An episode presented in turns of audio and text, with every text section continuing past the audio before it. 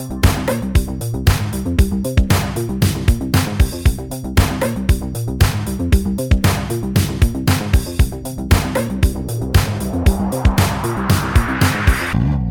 back to another episode of What's New with the SU, the podcast brought to you by the Student Union here at the University of New Brunswick. On this episode, we'll be joined by two of our councillors, Sean and Sangeet, to talk a little bit about their roles and their projects up for the coming month. But first, let's dive into the news. So, the last week of classes is coming up, and here at the show, we just want to give a big congratulations for everyone for getting through the semester and good luck on your final exams. To celebrate your last week of class, we have our last class beach themed dance party, which will be going on April 13th at the sub. The doors open at 10 and the evening will be running until 1 in the morning. It'll be a wet dry event, so if you're looking to drink, please bring your ID. Another event we have coming up is the Embrace Your Childhood event. To help de stress before exams, come to UNBSU's Embrace Your Childhood event, where you'll be able to throw back to middle school and play some classic schoolyard games. And I heard there might be a scooter and a parachute involved.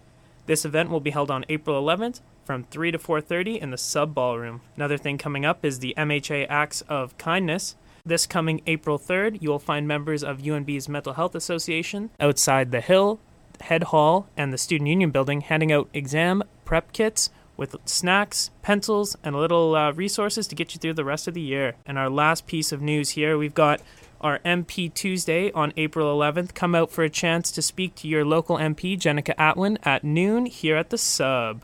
I have Sangeet and Sean. Sangeet, you want to introduce yourself and then Sean? Sure. So, hey everyone, my name is uh, Sangeet, and I'm the off campus councillor for the Student Union. Hi, everybody. My name is Sean Briggs. I am the management councillor for the Student Union uh, this academic year as well as the upcoming. All right, so I'm going to ask you guys a couple questions. They're a little free ball, a little free form, we'll say.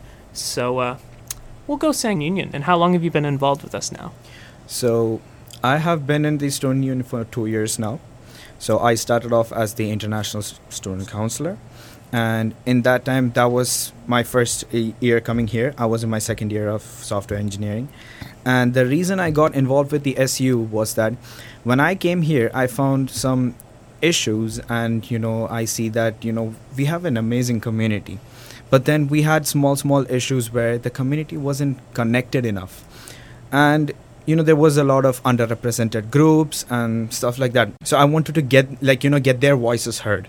So i thought why not? Like i take up the initiative i step up and i saw student union has the international student councillor position open. And i started off with that. And in that role i learned a lot of things of how stuff works you know how are the people's minds like what they know what they don't know.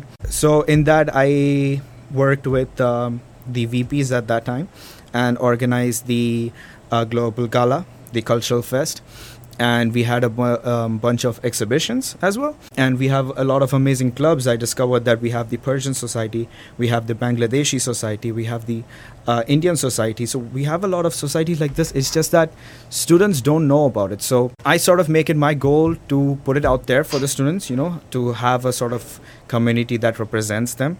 Currently, now, after that, I am the off campus councillor. I started the position this September. Yeah, uh, it's going on. It's almost going to come to an end. Yeah, Right. we had a pretty great time this this SU.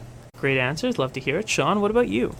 Uh, mine isn't as nearly of a long story. I came in this year with this whole goal of doing really well in my academics, and I ended up being in the Boss Lounge one day, so that's the business society, and ran into an old colleague of mine, someone I grew up with back in Miramichi, where I come from, and he encouraged me to grab a director position application, which I did, and I ended up getting the job.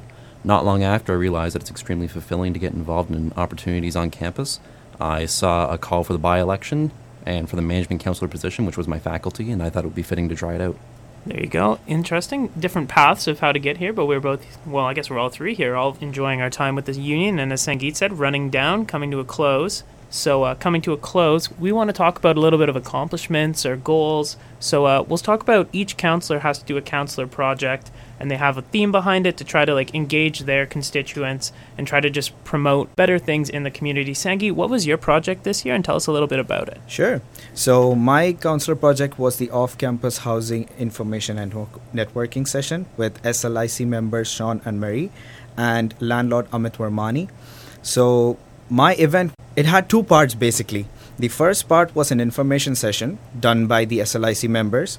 So they had a presentation and we had the students come in. Basically, they talked about amazing ways to find leases, especially, you know, uh, we know how hard the housing situation in Fredericton is. So we tell them like tips and tricks to find great housing and you know what to look for, what to look like, you know, what our rights are as tenants because many students I've seen like I myself have seen that I've seen sometimes students living in houses without a fire alarm and which is a hazard you know? Yeah.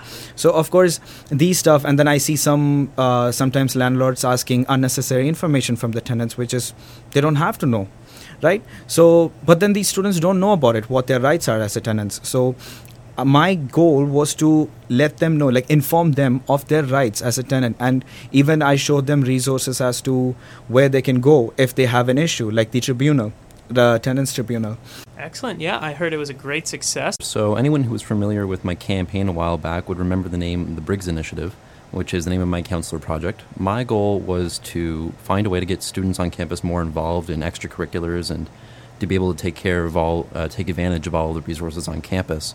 Because according to a statistic from the UNB Office of Institutional Analysis, roughly 60% of students are, quote, not at all confident that they can find these things.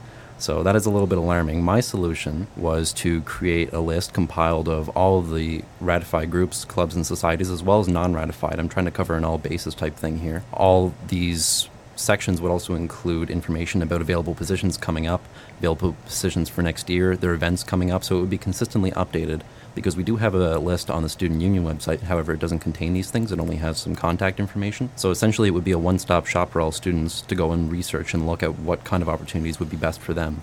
Whether it's for their faculty, their year of study, time constraint, if they want to look for volunteering opportunities, work opportunities, that would help students find things that fit them better, as well as help the clubs and societies find more engaged students. So it's a win win. All right, that's good stuff. It's good stuff. It's interesting the different, uh, kind of different veins of what we've got. Sean is focused more in the student life attributes of our roles here. So like trying to engage students with on-campus things. And Sangeet, you're kind of the complete opposite here, where you're focusing on the home lives of students. So like it shows that you can get so many different things out of working for the union. And I guess what would you tell someone if they're looking to get involved? How would you like tell them? What would you warn them about? Like, oh, it's gonna be you're gonna be busy on Sunday night. Keep everyone locked up at Sunday nights in room 303 of the Hill or Tilley. So yeah, I guess what would you give some advice to someone who's looking to start to get involved with the union? All right, I guess I'll go first. Um, if you're looking to get involved, first I would say check out the Briggs Initiative website. and if you're looking to get involved in the union, it's good to note that you don't need to be on council or on executive. You can also get involved in our red shirts and our black shirts. And uh, you can also volunteer at our volunteering events. We put out a newsletter bi weekly, so be sure to check your inbox. A shameless plug, Sean. I course. love a shameless plug. All right, Sangeet, what do you think? So I mean, honestly, Sean Sean has extremely good points. You know, we have a lot of other than like people think student union is just about being com- board of governors.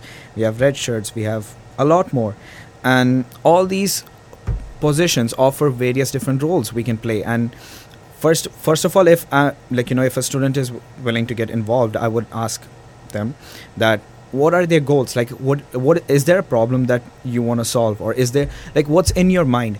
And based on that i would suggest them okay this you know this position seems good for you because this is what you want to do. And i would guide them to it. And of course um, it, it's like these positions are uh, like they have some minimum requirements and i don't think you know the student union has planned it very well that you know they make sure it does not uh, hinder anybody's academics. Uh, and so that's the minimum level. But then i would say like you know you can take your own initiatives and you know do as much as you can.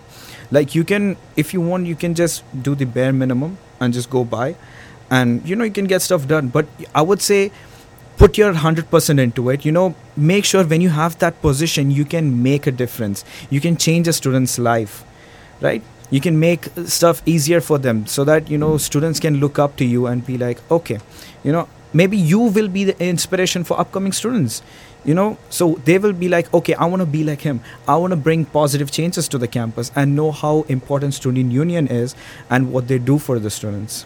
It, not to sound pompous, but it's a leadership position, and a Yeah. certain degree of that is you have to carry yourself like a leader. All right, so we'll just keep keep on ticking here. We're gonna move around. We're moving around. It's a little chaotic. Josh, Josh is our uh, cornerstone, and I'm a little bit more of the free spirit, the Hmm. river, we'll say. So I'm going to change up the topic again. The Fast Five. Fast Five comfort foods. I'm going to go first and take the easiest one off the board pepperoni and cheese pizza, preferably from Jack's Pizza downtown. Sean, what is your first favorite comfort food? Uh, might sound a little atypical, but it would be shepherd's pie. It's just so good. Uh, nothing wrong with shepherd's pie. Did you know it's actually. Is it shepherd's pie or cottage pie?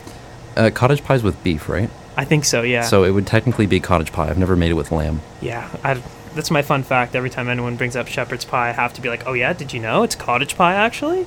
Anyway, sorry, Sangeet, what's your favorite comfort food? My favorite comfort food probably would be the cellar's protein with the uh, extra crispy chicken added on to it with hot sauce. Oh, that's a combination. I'm gonna have to give that a best. try. Yeah. All right, all right, and then I'm gonna go with my second favorite, also at the cellar, also combination.